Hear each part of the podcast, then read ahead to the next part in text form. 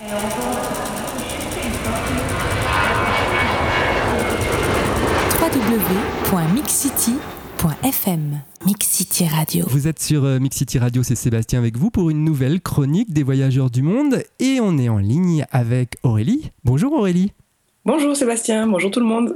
Alors Aurélie, tu as vécu euh, plusieurs années en Chine et tu viens de sortir un livre aux éditions Jacques Flamand qui s'appelle La Chine à fleur de peau. Alors avant qu'on parle de ton livre, j'aimerais que tu nous racontes d'abord d'où est venue cette passion pour la Chine. Alors ça a commencé en 2005. Je venais de terminer mes études et on m'a proposé de travailler pour une association qui s'appelle Chin Chin et qui fait des échanges culturels avec la Chine, basée à Toulouse, ma ville d'origine. Mhm. Alors, je connaissais rien à la Chine ni au chinois et je me suis dit, bon, ben, pourquoi pas, c'est une super belle occasion. Mais euh, d'abord, j'apprends le chinois et puis je pars une fois en Chine pour voir comment ça se passe. Donc, j'ai fait ça pendant ma dernière année d'études. Je me suis mise au chinois et je suis partie en Chine pendant mon stage. Et ça m'a plu. Donc, euh, ça a commencé comme ça. J'ai travaillé pendant deux ans dans cette association. Je suis partie en Chine quatre fois pendant ces deux ans et pour travailler, donc pour organiser des événements culturels à Pékin et pour voyager en même temps. Et vraiment, ça a été euh, ben, pas un coup de foudre dans le sens passionnel mais vraiment euh, une grosse curiosité, une grosse envie de comprendre. Et puis à chaque fois que j'y allais, j'avais encore plus à découvrir et encore plus à comprendre à mon retour. Quelle a été ta, première impression quand tu es arrivé la première fois en Chine? Tu dis que ça n'a pas été forcément euh, le coup de foudre, c'est venu progressivement? En fait, ça m'a surtout déstabilisé. Et bon, le truc que je dis parfois et qui est un peu bateau, mais qui est tellement vrai, c'est qu'il y a plein de Chinois et qui paraissent un peu tous pareils, qu'on comprend pas vraiment ce qu'on voit. Et euh, dès que tu poses le pied là-bas, c'est tout le monde te saute dessus pour te proposer un taxi. Tu as plein de gens qui te regardent et tu aucun repère visuel. Tu, même à l'aéroport, enfin, tu es très déstabilisé. Et après, donc, tu as enchaîné euh, les, différents voyages pour y vivre, je crois, euh, deux ans, c'est ça? Ouais, en fait, euh, donc j'ai voyagé entre 2005 et 2007. Après, j'ai travaillé à Paris pendant deux ans, encore avec la Chine, mais j'ai pas eu l'occasion de repartir. Donc ça m'a mené jusqu'à début 2009. Et donc j'ai tiré mon conjoint littéralement euh, en Chine. Lui a trouvé du travail et moi j'en ai trouvé sur place. Et là, on, a, on y a vécu de juin 2009 à 2011, au printemps 2011. Quand on va sur Internet, on voit que tu as écrit un blog. Exactement. En fait, euh, j'ai commencé mon blog en mars 2009. À l'époque, il s'appelait Vue de Chine, puisque je parlais surtout de la Chine lors de mes tout premiers voyages, donc en 2005, j'ai très vite ressenti euh, le besoin de partager ce que je vivais et puis de, témoigner et en même temps de garder une trace parce que euh, je savais que mes impressions allaient évoluer. Et là, j'ai euh, compilé tous mes récits de voyage qui étaient donc sous forme d'email. Et ça a été la première base de mon blog. Alors, deux voire trois ans après sort un livre. Comment on en arrive justement de l'écriture d'un blog à l'écriture d'un livre? Alors dans mon cas, on est chanceuse puisqu'en fait euh, c'est un éditeur qui est venu vers moi et en fait en août 2011, donc je suis rentrée en France en, juillet, donc un mois plus tard, j'ai euh, eu un mail de Jacques Flamand, donc l'éditeur, dans ma boîte aux mails.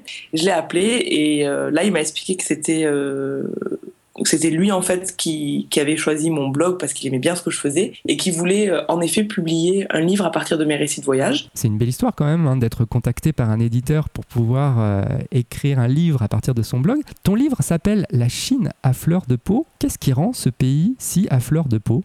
Parce que c'est vraiment euh, un ressenti et euh, parce que c'est très très difficile justement d'avoir euh, un point de vue général sur, sur la Chine et que du coup bah, j'ai pris le parti d'avoir un point de vue purement subjectif. Justement, tu as écrit à propos de la Chine, c'est un pays qui interpelle, interroge, excède parfois mais laisse rarement indifférent. Alors c'est vrai que comme tu le disais, on parle beaucoup de la Chine dans, dans les médias, notamment d'un point de vue politique. Quel regard tu portes aujourd'hui sur la Chine?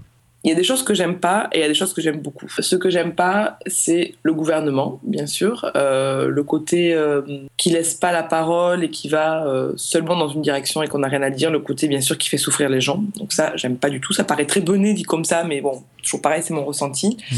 La manière dont les gens ne se posent pas de questions, c'est-à-dire que ce qui est un peu difficile quand on vit en Chine au quotidien et qu'on peut peut-être sentir aussi un premier abord, c'est que les Chinois n'ont pas beaucoup d'esprit critique. C'est-à-dire qu'ils ne remettent pas en cause l'ordre établi. Euh, c'est un peu l'impression qu'on a. Et ça s'explique en fait euh, très facilement, c'est qu'ils n'ont pas cette éducation-là. C'est-à-dire que nous, quand on est au, CP, on nous apprend à lever la main pour poser des questions en classe. Bah, eux, jusqu'à la terminale, on les apprend à répéter et à donner ce que dira le professeur.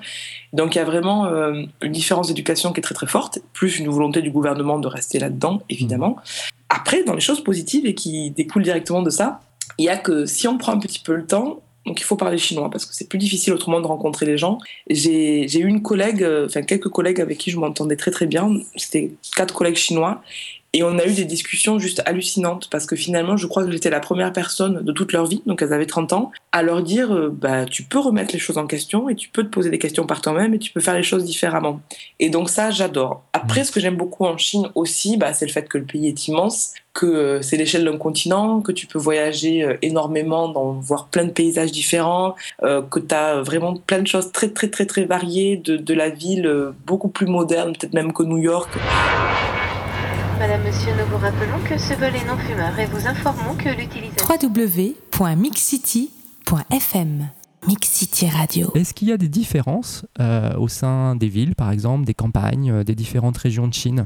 C'est pas la réponse principale, mais qui est quand même assez importante, c'est qu'en Chine, il y a 56 minorités nationales reconnues. Ces groupes de minorités, donc puisqu'on est encore à l'échelle de la Chine, ça peut aller à des centaines de milliers de personnes quand on parle de minorités, ont des manières de vivre très différentes, c'est-à-dire qu'ils ont des manières de s'habiller différentes, ils ont des langues différentes, mais qui ne se comprennent pas entre eux. C'est-à-dire que s'ils parlent leur langue de leur minorité et le mandarin, qui est la langue parlée par, partout en Chine, il n'y aura aucun moyen de se comprendre. Ensuite, évidemment, entre la vie à la campagne et la vie dans les villes, ça n'a rien à voir. Dans les grandes villes de Chine, il y a ce qu'on appelle des mingong. C'est à lui, donc ce mingong, cet ouvrier paysan qui, vit sur son chantier dans une baraque, euh, je sais pas moi, de 9 mètres carrés à 4, mhm.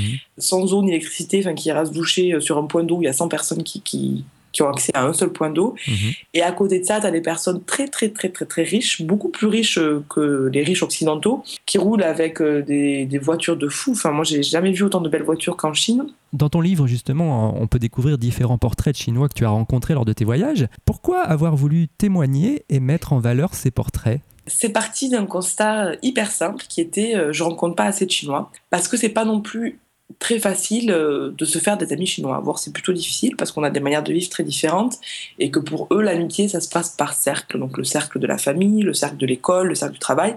Et quand t'es pas dans le cercle, ça on s'en rend compte souvent en France, bah, tu es en dehors du cercle. Mmh. Et je me suis dit, bah, comment je peux les aborder? Et je me suis dit, bon, bah, j'ai un super support qui est mon blog. Pourquoi pas faire des interviews euh, comme une journaliste qui seront seulement dans mon blog.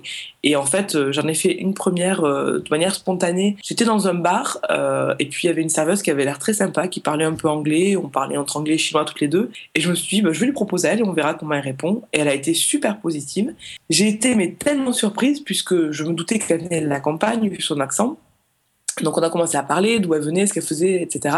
Et là, euh, dans la discussion, elle m'a raconté qu'elle avait des contacts avec le gouvernement euh, d'une des provinces dans lesquelles elle travaillait avant. Et là, elle a commencé à être très critique, mais un truc de fou que j'avais jamais entendu de, la bouche d'un chinois, du moins d'un premier rapport. Et euh, l'échange a été vraiment, vraiment, vraiment intéressant. Et du coup, euh, j'ai continué à faire des interviews comme ça. J'en ai fait une quinzaine. L'interview qui a été pour moi la plus forte, et du coup, je termine mon livre avec, puisque ça a été. Euh, c'est pas qu'il lui est dédié le livre, mais s'il y avait une seule chose à retenir, ça serait ça c'est l'interview de ma femme de ménage. Et là, ça a été. Waouh, tu, prends, tu prends la vie d'une personne très, très modeste dans ta face, et ça te fait vraiment relativiser beaucoup de choses, puisque elle, elle faisait partie justement de ces ouvriers, enfin de ces paysans ouvriers. Donc, elle n'était pas ouvrière, mais paysan, femme de ménage, du coup.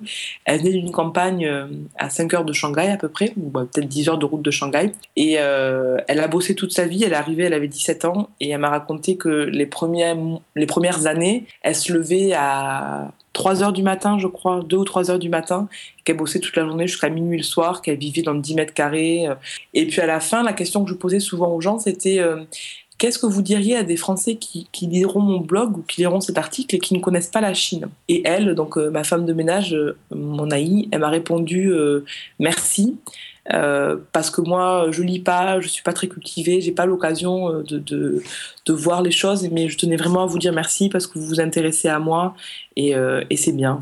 Très belle rencontre. Alors, il y a un proverbe chinois qui dit justement il est plus facile de devenir ami au hasard d'une rencontre que de le rester dans la vie.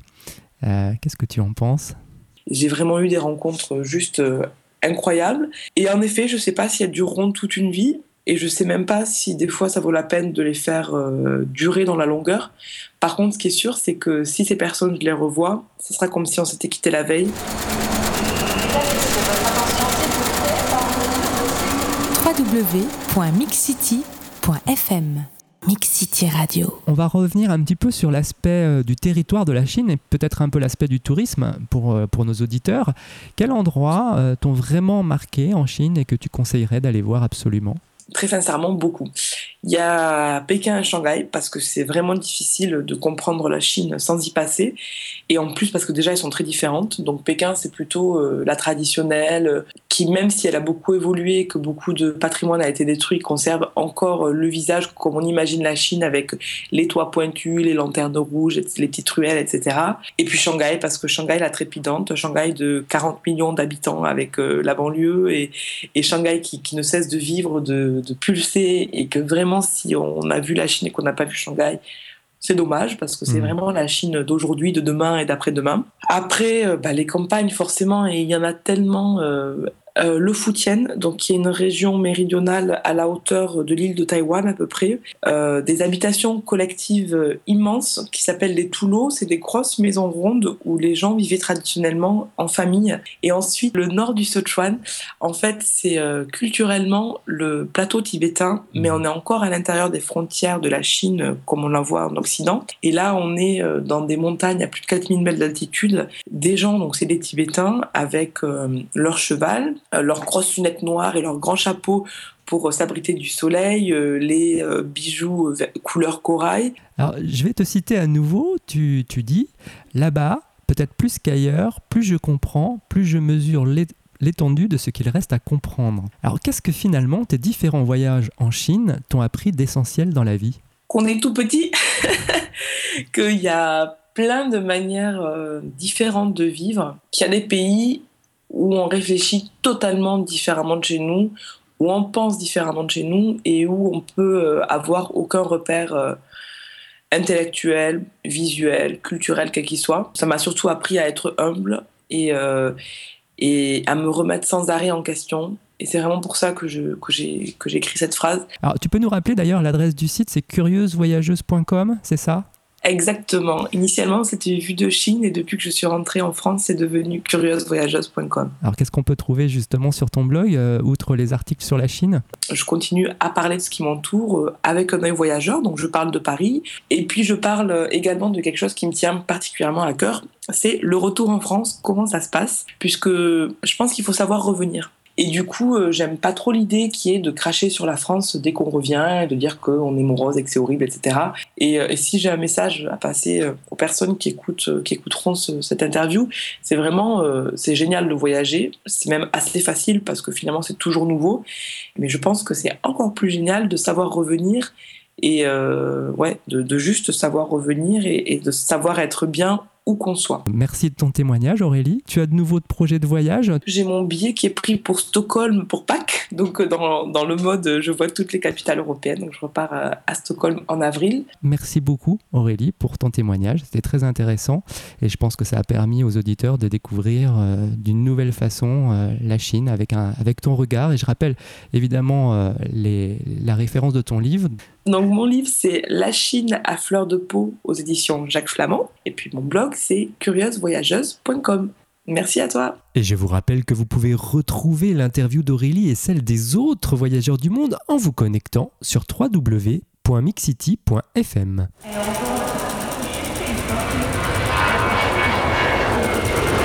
www.mixcity.fm Mix City Radio